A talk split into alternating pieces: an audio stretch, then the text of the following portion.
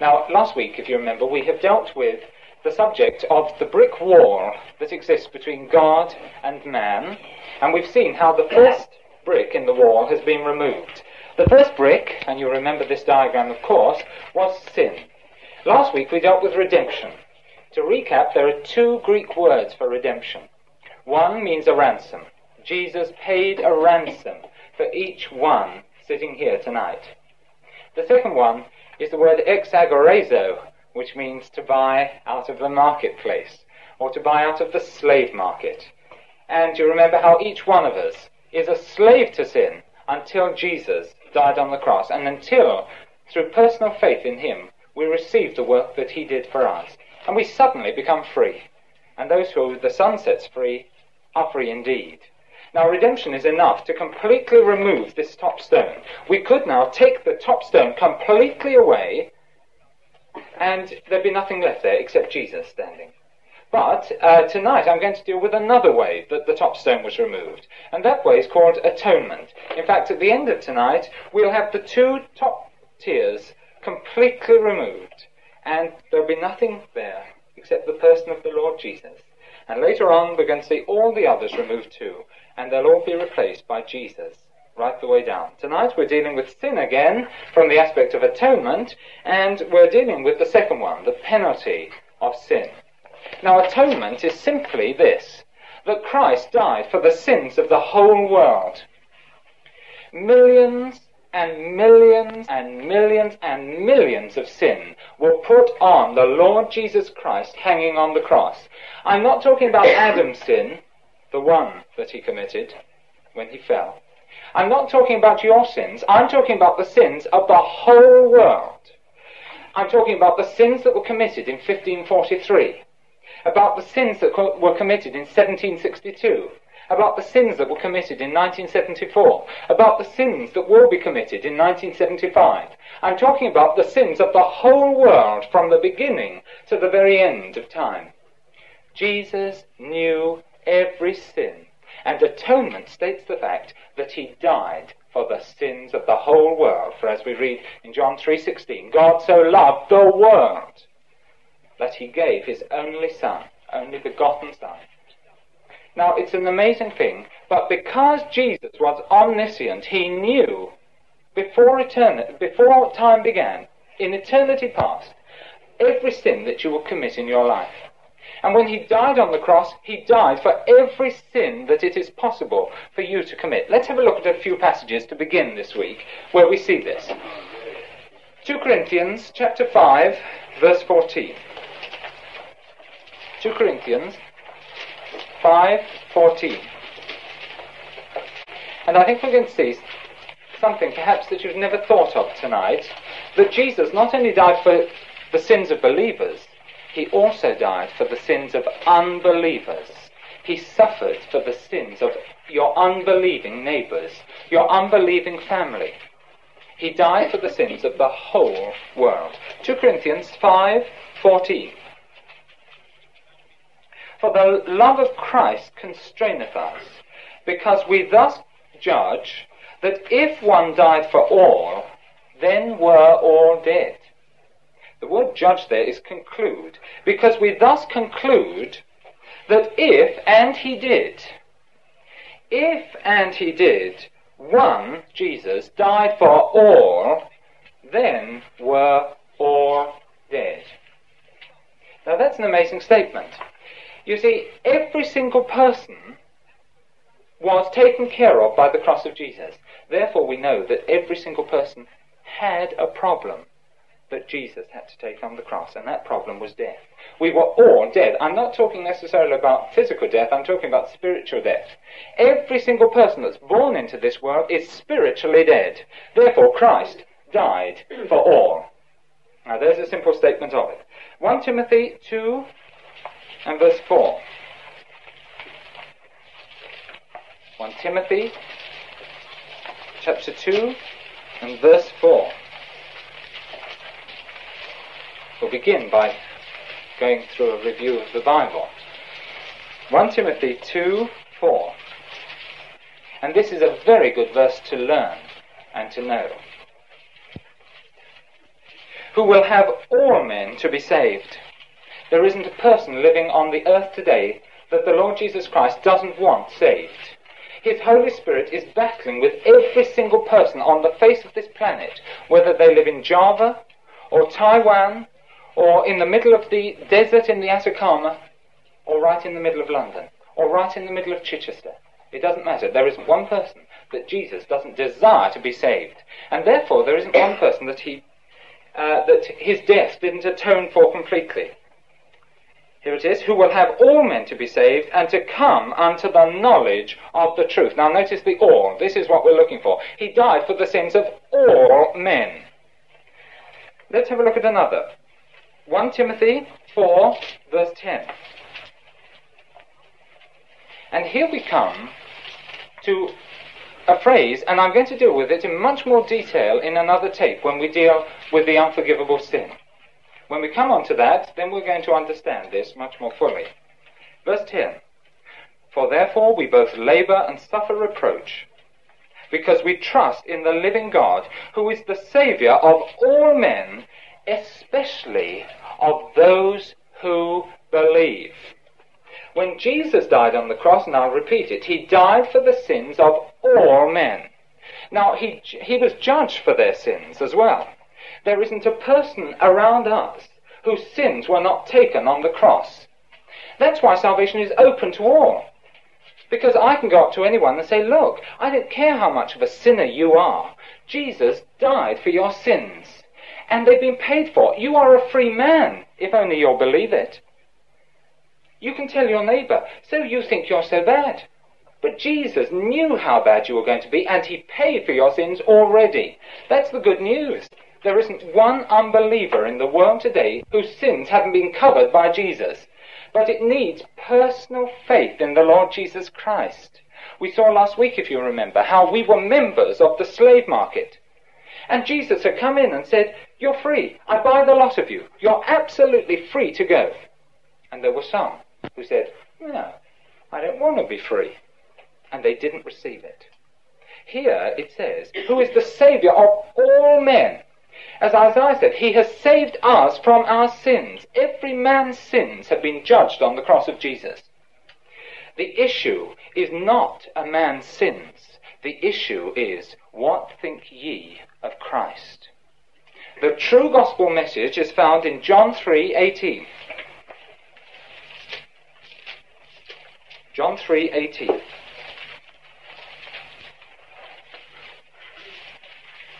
He that believeth on him, Jesus, is not condemned. But he that believeth not is condemned already, because he hath not believed in the name of the only begotten Son of God. That's the gospel message. In the last judgment, the books will be opened, but the book that decides whether you are going to be saved or not is the Lamb's book of life and he will say, Is that man's name written in the Lamb's Book of Life? If a person has believed on the Lord Jesus Christ, his name's in that book, and you will be allowed through. If your name is not written in the Lamb's Book of Life, it's because you have not believed on the Lord Jesus Christ, and that will exclude you from heaven. The issue is not your sins. It's not the sins you committed yesterday, today, or in the future. The issue is what think ye of Jesus? That's the issue. That's the gospel issue. We are not entitled to go up to people saying, you see, what a bad life you've led. That's not the issue. The issue is the only person who can save you from that bad life is Jesus, who died for your sins. And the only way of salvation is to believe on the Lord Jesus Christ. For there is no other name under heaven whereby men must be saved. Acts 4, verse 12. You see, very important this is. The issue is Jesus. It's stated again in verse 36 of John 3. Verse 36. He that believeth on the Son hath everlasting life, and he that believeth not the Son shall not see life, but the wrath of God abideth on him. And the word sin is not mentioned in the passage. Now, so far, so good. Let's just back that up, shall we, with two scriptures. 1 John 2, verse 2. This is always a surprise for people when they come to this little verse.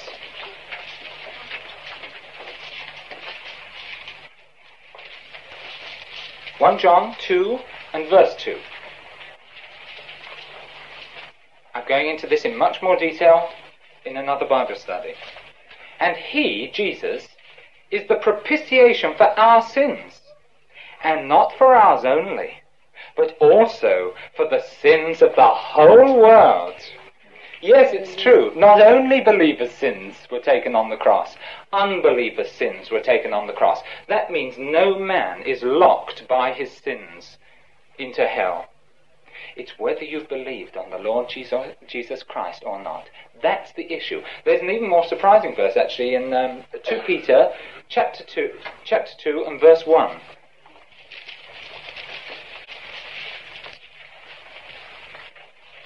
This is an amazing verse. The second letter of Peter, chapter 2 and verse 1. But there were false prophets also among the people, even as there shall be false teachers among you, who privily shall bring in damnable heresies, even denying the Lord that bought them, and bringing upon themselves swift destruction. You see, in this time, there were groups of believers, and some believers had started listening to doctrines of demons, and they were started, started spreading the most terrible lies about, and started teaching them. It's an amazing thing to know that most of the heresies that began in the early church began through believers who got out of fellowship. But there were other people as well who were never believers, who came into the meetings and started spreading false rumors and false doctrine around. But notice what it says. Even denying the Lord that bought them. You see, Jesus died even for the false teachers. Jesus died even for those who were going around causing trouble in the church. Jesus died for the sins of all the people who persecuted the church. Now you can imagine, some people undoubtedly put many Christians to death. Jesus knew they were going to do it, and he died for their sins on the cross. This is what, why I call it unlimited atonement.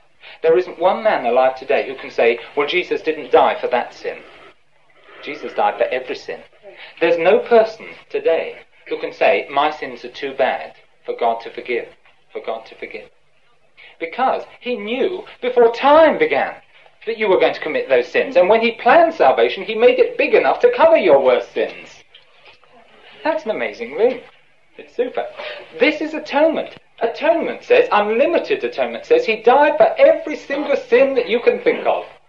He died for every sin that's going to be committed in 10 years if Jesus hasn't come by then. You don't know what sins you'll be committing in 10 years. You don't know what sins you're going to be committing tomorrow, though I'm sure you've got a few in mind. Jesus has died for every single sin. Now, it's an amazing thing. It's fantastic. This is what I mean unlimited atonement. Unlimited atonement. That's what it's about. Now, the word atonement is actually never used in the New Testament. There is one uh, passage in Romans 5 which is translated atonement, but it's a mistranslation. It Should be reconciliation. Never used in the New Testament. It's an Old Testament word. And I've written here the word up. Kaphar. K A P H A R. It's the word atonement. It also has another meaning, which we're going to see. Kaphar. K A P H A R, and it's the word atonement. Uh, to find its other meaning, could we turn, please, to Genesis chapter 6? Genesis chapter 6. I love Genesis, the seedbed of the Bible. It's got every single um, truth in it in some measure. The story of the flood. Noah's Ark and the flood. This is fact, by the way. Noah's Ark really did exist. He really did get every animal into it. And if ever a person comes up to you and says, How could they get all the animals into that space?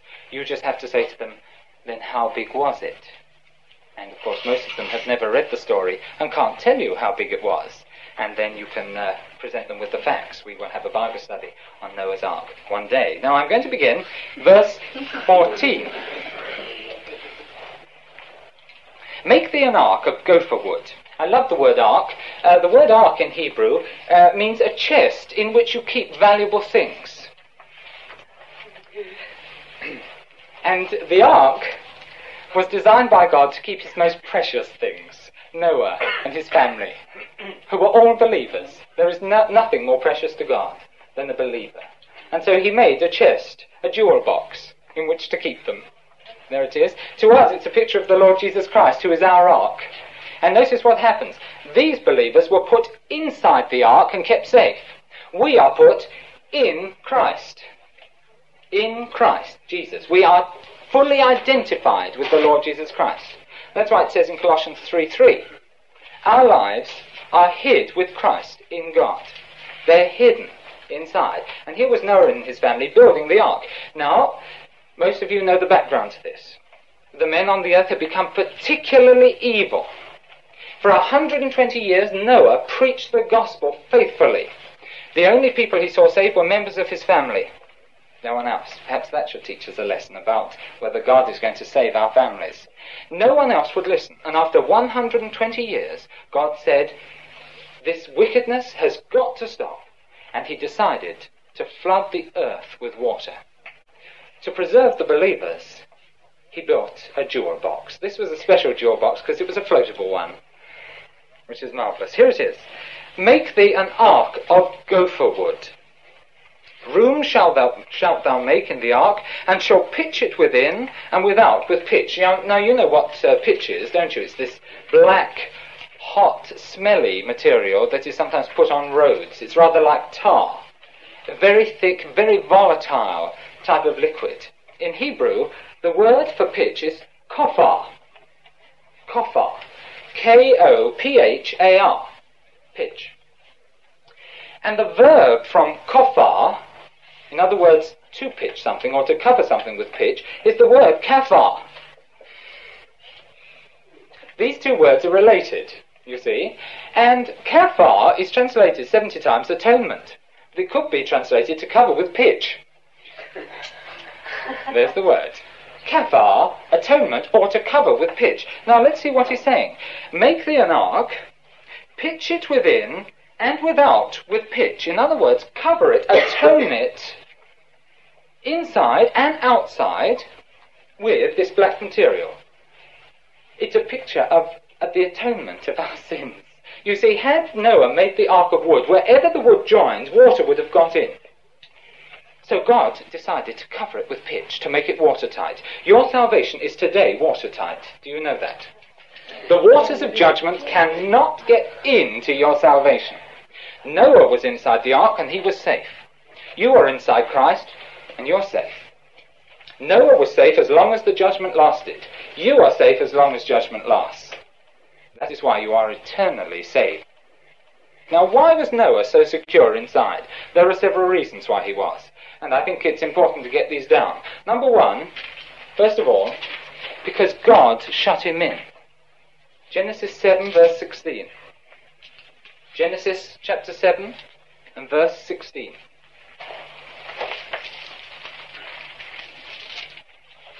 And they that went in, went in male and female of all flesh, as God hath commanded him. And the Lord shut him in. There it is. Now, some people imagine that Noah sort of had strings attached to the door, and when the time came, he pulled on the strings and the door went up. But anyone knows that if he had done that, water would have got in through the join of the door and the ark, and that wouldn't have been watertight. So God said, No, I'm going to close the door. God shut the door and he pitched it over. You, your salvation does not depend on you. The moment you believed on the Lord Jesus Christ, God shut the door and he pitched it over. Nor do you keep the door closed. He keeps the door closed. Now, what an amazing thing. That's why you cannot lose your salvation. God has closed the door, and there's nothing you can do. You cannot get out of salvation. Sorry to disappoint those people here who were planning on it. You cannot get out of your salvation. God has closed the door. You are in Christ and you will not get out again. For none shall pluck them out of my hand, he said. And when he said none, he meant none. Another reason, the second reason why Noah was safe inside, because God had designed the ark. That's the second reason. God had designed it. God knew exactly the water pressure that would be exerted as the fountains of the deep, verse 4. He knew exactly to the exact square meter the water pressure that would press down on the roof when it started raining. He knew the stresses and strains that would attack that ark. So he designed an ark that could withstand it. And your salvation was planned by God. He knew every pressure, every problem, every trial that you were going to come against.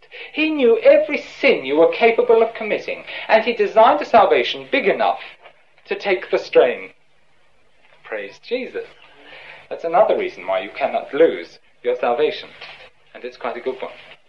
The third reason why you cannot lose your salvation is this because it's covered with pitch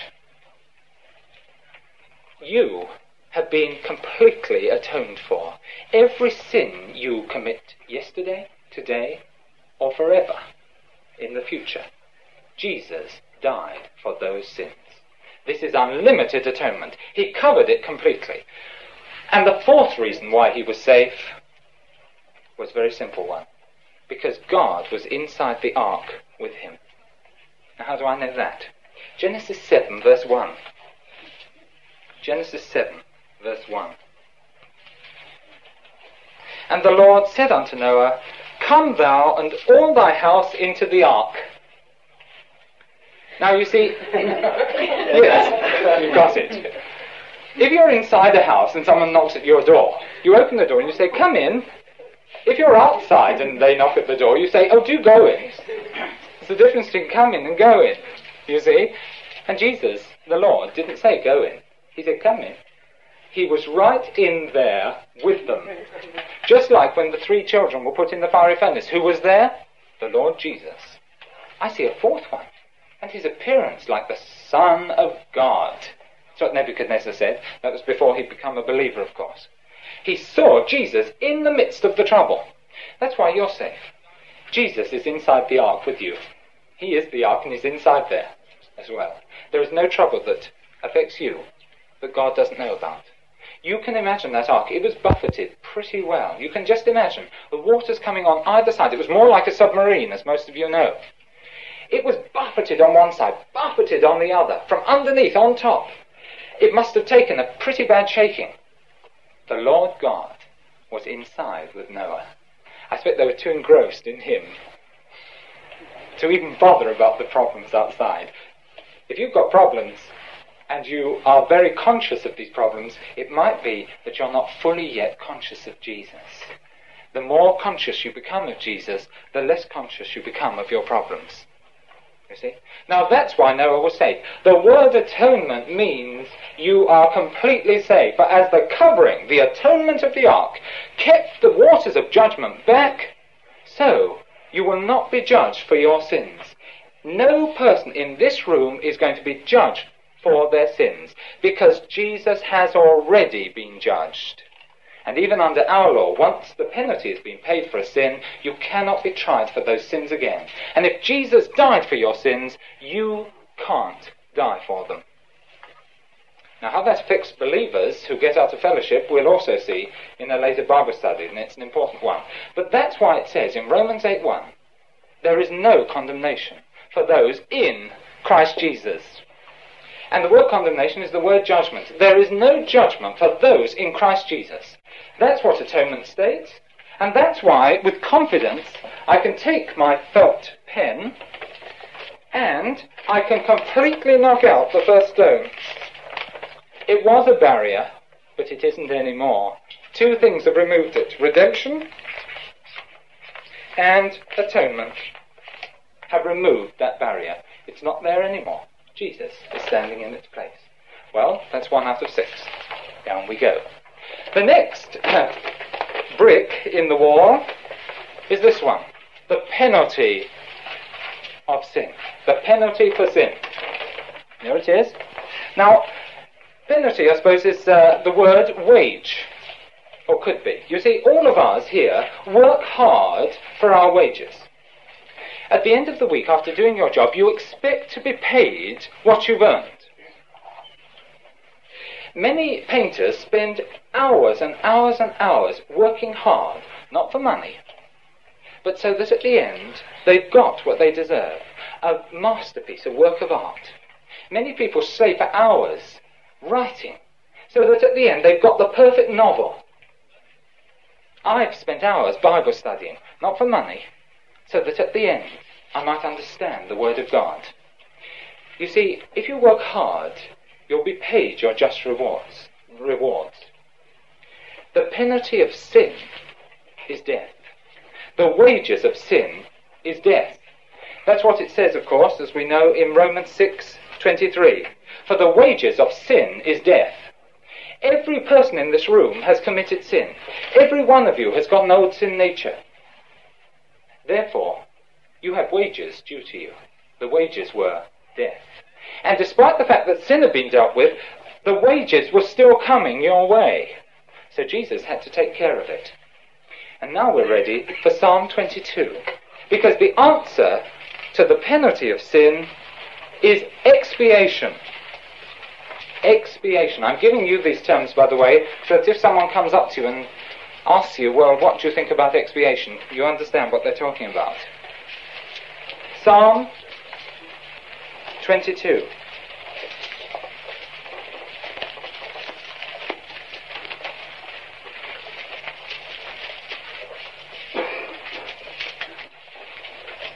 Psalm 22. Expiation, E X P I A T I O N. Expiation. And here we get the words of Jesus on the cross. My God, my God, why hast thou forsaken me? This was written a thousand years before Jesus died on the cross. This is reported speech written beforehand. A thousand years before Jesus died on the cross, God knew exactly the words that Jesus would use. And he revealed them to David, who wrote them down. This is Jesus speaking. My God is addressed, addressed uh, of course, to God the Father. My God is, as we've seen, addressed to God the Holy Spirit. Why hast thou forsaken me? Now it's a question Jesus is asking. Why have you turned your back on me? Why aren't you listening to me? Why can I not? Com- why can't I communicate with you? The very words Jesus cried out on the cross. Why had God the Father and God the Holy Spirit gone away from the Lord Jesus as he hung on, hung on the cross? The answer is given actually in verse 3 But thou art holy. Thou art holy. You see, God is absolute righteousness. And when Jesus hung on the cross, the sins of the whole world were put on him. And the holiness of God meant that he had, that God had to completely withdraw from the Lord Jesus as he was hanging there on the tree of Calvary completely withdrew. Let's read on. My God, my God, why hast thou forsaken me? Why art thou so far from helping me, and from the words of my roaring?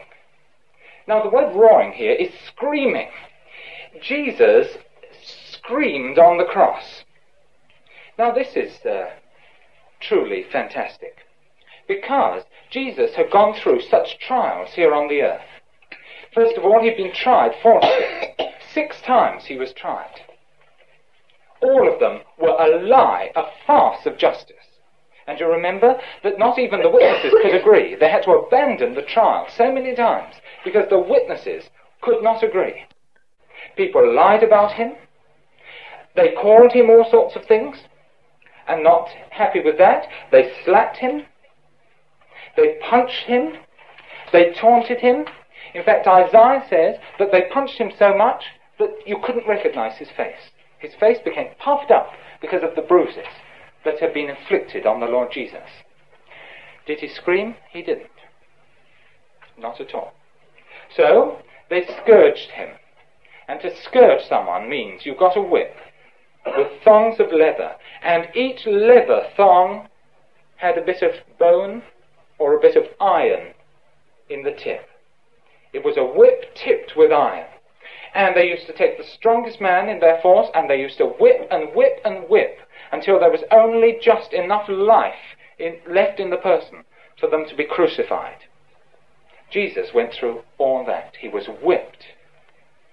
Did he scream? He did not. They then rubbed salt into the wounds. Did he scream? He didn't. He was then forced to drag his cross along to the hill of Calvary. Did he cry out? He didn't. They put nails through his hands and his feet. Cry out? He did not. And for three hours he hung there, as his, the weight of his body gradually tore the nails through his flesh. Until it was such an effort to breathe on that cross, it took all of his strength to lift himself up for another breath of air. Did he scream? He didn't. But after three hours, something happened that made him cry out in anguish. He roared, he screamed out. Something happened. The earth, because of it, went completely dark for three hours. What was it that caused Jesus to scream out? Pain hadn't caused him to scream out. Not at all. Lies hadn't caused him to scream out. False witnesses hadn't caused him to scream out. False prophesying hadn't caused him to scream out. But halfway through his ordeal on the cross, the sins of the whole world were laid on him. It was your sins that made him scream out. He could take pain. He could take everything else. But when sin, the most dreadful thing that has ever affected man, was laid on Jesus while he hung on that cross, a cry of anguish leapt from his lips. My God, my God, why hast thou forsaken me? The Holy Spirit and God the Father turned their back on Jesus. In his greatest hour of need, they turned their back. Why? Because they were so righteous, so holy. And there was Jesus with the sins of the whole world laid on him. And that means your sins too. Some people think sin is a very pleasurable thing. Some people take sin very lightly. Jesus felt the effects of that sin. There isn't one person alive on the earth today whose sins were not placed on Jesus. Not one person. There is no sin which you are going to commit tomorrow or the day after that Jesus didn't die for 2,000 years ago on that cross. And it caused him to yell with pain. He yelled out with all his might, Eli, Eli, Lama Sabachthani our sins caused him to yell out. Now I want you to keep the place here. I'm going to show you something most interesting now in John 19:19. 19. John 19:19. 19. Those of you who've uh, seen the numbers in the Bible before, you'll understand this. For those of you who haven't, I'll give you a quick introduction on it. John 19:19. 19. Actually, I think we'll read from verse 16. Verse 16. then delivered he him, therefore, unto them to be crucified. And they took Jesus and led him away. And he, bearing his cross, went forth into a place called the place of a skull, which is called in the Hebrew Golgotha. Why was it the place of the skull? Because Jesus is the head of the body. And here, the head of the body was to be killed. It's called the place of the skull. Golgotha, where they crucified him, and two other with him, on either side one, and Jesus in the middle. And Pilate wrote a title and put it on the cross. And the writing was Jesus of Nazareth, the King of the Jews. Now, John's Gospel is the only one that records the title Jesus of Nazareth. Literally, it's not Jesus of Nazareth, it's Jesus the Nazarene. And believe it or not, this is the only time this title is used of Jesus in the Bible. There are other phrases where he's called Jesus of Nazareth, other places where he's called Jesus Christ the Nazarene. But this is the only place where he's called Jesus the Nazarene. And there are very, very distinct reasons why. The title over Jesus was that Jesus the Nazarene. Now, for those of you who don't know anything about this, the Greeks used their alphabet to count with. They didn't have a different number system as we've got. They used their alphabet. Alpha was one, beta was 2, gamma was 3, delta was 4, and so on. Um, for those of you who, who, want to look it up, and to save time now, um, it, in Teach Yourself New Testament Greek, on page 114, they give the full numerical values of the Greek words. It's rather interesting what they write, by the way. It says letters were used instead of numbers in Greek, and then it says, but you need not bother about these. That's a shame. We're going to bother about them because they're very important. Um, because each Greek letter has a numerical value, we can work out the value of any word simply by replacing each letter by its numerical value and adding them all up. I've written out the title, Jesus the Nazarene, in Greek. There it is, Jesus the Nazarene. I'll hold it up, I'll spell it out for you. Iota, Eta, Sigma, Omicron, Upsilon, Sigma. This is really for those people listening on tape. Omicron, Nu, Alpha, Zeta, Omega, Rho, Alpha, Iota, Omicron, and Sigma. There we go. Jesus the Nazarene. Now, what I've done underneath, I put each value of every letter in. The values, of course, are given in Teach Yourself New Testament Greek, and I've written them underneath. Just to give you an example, here's Jesus, the name of Jesus. Iota is 10. Eta is 8. Sigma is 200. Omicron is 70. Upsilon is 400. And sigma again is 200. If we add those together, it comes to the number 888. And every number in the Bible has a meaning. Eight is the number of resurrection. Jesus was 888. Resurrection, resurrection, resurrection. Of course, as you'd expect. There it is, Jesus. Now, uh, the Omicron here comes to 70, and the word Nazarene adds up to 1,239. Now, perhaps you don't know what I'm driving at as yet. Now, we've got Jesus is 888, V is 70. Nazarene is 1,239. And when you add those all together, if you haven't got this, you can copy it afterwards, they come to the grand total of 2,197. For your information, 2,197 is 13 times 13 times 13. It's the cube root of 13. And in the Bible, the number 13 is, of course, the number for evilness. Evilness. The numbers in the Bible, there are two significant ones, really, as far as we're concerned. Seven is spiritual perfection, 13 is evilness. There they are. Those two. Satan has counterfeited this in our day because people have a lucky number of seven and an unlucky number of 13. Unlucky for some, you've heard the phrase. It's a counterfeit of the truth in the Word of God. And here it is. The title over Jesus, Jesus the Nazarene, was not 888.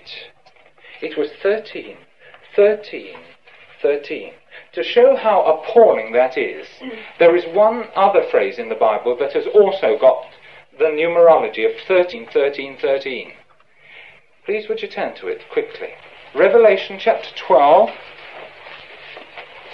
verse 9. Revelation chapter 12, verse 9.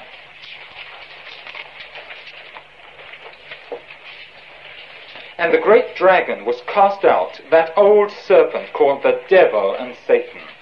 And this is the passage that has the number 13 times 13 times 13. Called the devil and Satan is the other passage that has got 13 times 13 times 13. You see, when Jesus was hanging on the cross, he became so sinful. As it's written in 2 Corinthians 5, verse 21, he who knew no sin became sin for us. The reality of your sin was put on Jesus. No wonder the title over him was 13, 13, 13. He became, because of your sins, like a serpent on the cross of Calvary. not because he was bad. He was the only perfect man who had ever lived. Because you were so bad.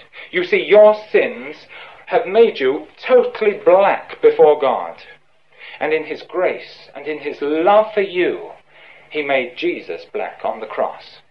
Jesus was white, you were black. And He swapped them round. He made Jesus black that you might become white.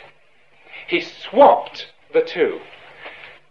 2 Corinthians 5:21. He made him who knew no sin to be sin for us, that in him we might become the righteousness of God. If you are a believer here today, you will not be judged for your sins because Jesus Christ hanging on the cross has already been judged for your sins. He was black on that cross that you might be white for all eternity. And there is no other name under heaven by which men must be saved but the name of Jesus. Now there it is. By the way, um, if uh, you quickly turn to Numbers 21, the book of Numbers 21, we'll get the picture of this. Verse 7.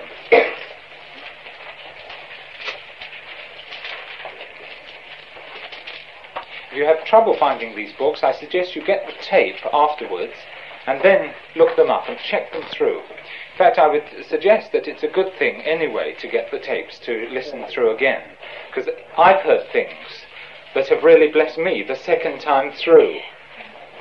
And uh, it doesn't matter how many times you hear it, it's always good. Verse 7 Therefore the people came to Moses and said, We have sinned for we have spoken against the Lord and against thee. Pray unto the Lord that he take away the serpents from us. And Moses prayed for the people. Now you see, they had sinned terribly against God. And God had sent serpents serpents into their midst. And the people were dying by the score as, as these serpents bit them. So that finally it brings them to their senses. And they go to Moses and they say, Pray for us that the serpents might be taken away. Now what does God tell him to do? Here it is. And the Lord said unto Moses, Make thee a fiery serpent. Now, fiery, a shining serpent. And set it upon a pole. And it shall come to pass that every one that is bitten, when he looketh upon it, shall live. And Moses made a ser- serpent of brass, and put it upon a pole, and it came to pass that if a serpent had bitten any man, when he beheld the serpent of brass, he lived. The word brass, by the way, is our old friend Nakash, which we saw in Genesis chapter 3. It's the original name for the serpent. And here it was. He made a serpent of shining material, brass, and he hung it on a pole, and he lifted it up, and every time people looked, they were saved from, they were delivered from the venom that had got into their ankles. That's why there's reference made in John 3. Go back again, please, to the Gospel of John, chapter 3. The Bible is one book and is its own reference book. John, chapter 3.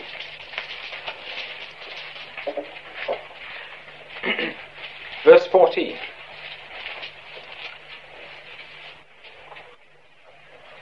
And as Moses lifted up the serpent in the wilderness, there we are, that's a reference for, to Numbers 21. Even so must the Son of Man be lifted up, that whosoever believeth in him should not perish, but have eternal life. You see, these people didn't have to do anything else, they just had to look. They just had to look. All you have to do is look. All you have to do is say, Lord, I believe it. I believe it. Amen. So be it. That's for me. I can't save myself from my sins, but you've done it for me.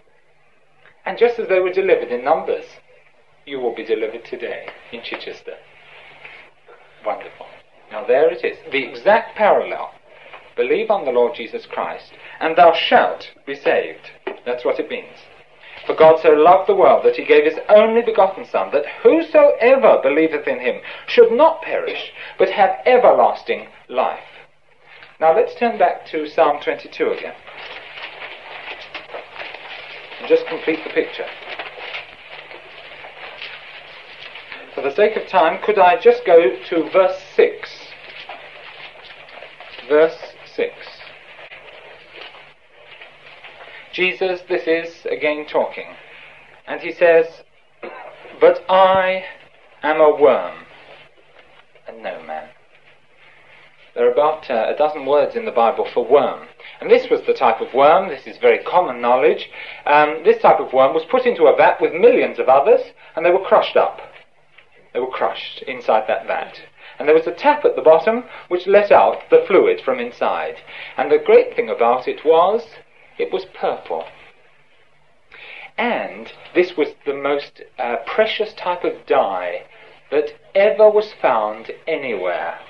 Purple has always been a difficult colour. In fact, it was only when uh, Sir William Perkins, working in his laboratory in Greenford, um, and about 200 years ago, started uh, analysing the colour purple, that he found uh, a, a certain dye which wouldn't run when you washed it. And it was Perkins to whom we owe, in recent times only, a colour purple that actually won't run when you wash it. Purple was a difficult colour. It always was. That's why the kings always used to wear scarlet or purple robes, just to show how rich they were. No one else could afford it. And how and the dye that was used to dye the fabric was got from millions of these worms. They were a special type of worm. They were crushed. And what came out of them was this be- beautiful purple dye. And it was used for the garments of kings. When Jesus hung on the cross, now you know what I'm going to say. Out of him came a material which was only fitting for kings. And that's you. You are now priests and kings unto our God, because the Lord Jesus Christ was a worm on the cross. It says in Hebrews 12, verse 2 For the joy that was set before him, he endured the shame. Who was the joy? You were the joy. He could just visualize you in purple. He could, and he loved you in purple, in the kingly robes. And when he died on the cross, he didn't just atone for your sins, he then covered you with glorious purple dye, marking you out forever as a king to himself. Praise the Lord. Colossians 2, verse 14. Colossians 2, verse 14. Actually, we'll begin verse 13. We must be, well see redemption and atonement again. and you, and that means you, and you, being dead in your sins, and the uncircumcision of your flesh, hath he quickened together with him, having forgiven you all trespasses. Do you believe that word? Do you believe that every trespass you have ever committed has been forgiven? Because it says here, all trespasses. And verse 14, blotting out the handwriting of ordinance that was against us, which was contrary to us, and took it out of the way, nailing it to the cross. And believe it or not, this is a gambling term in the Greek. Blotting out means cancelling. Blotting out means cancelling. And the phrase, the handwriting of ordinances, is an IOU. It's an IOU. You see, we owed God something. What did we owe Him? We owed Him the penalty of sin. We were sinners, and we owed God the price for our sins. And we had, in our lifetime, written Him an IOU. We were going to pay it when we died. And we would have paid it too except that Colossians 2.14 tells us that Jesus came and he cancelled the IOU. What did he do with it? He took it out of the way and he nailed it. He nailed it to the cross. When Jesus died on the cross, he paid any wages that you owed.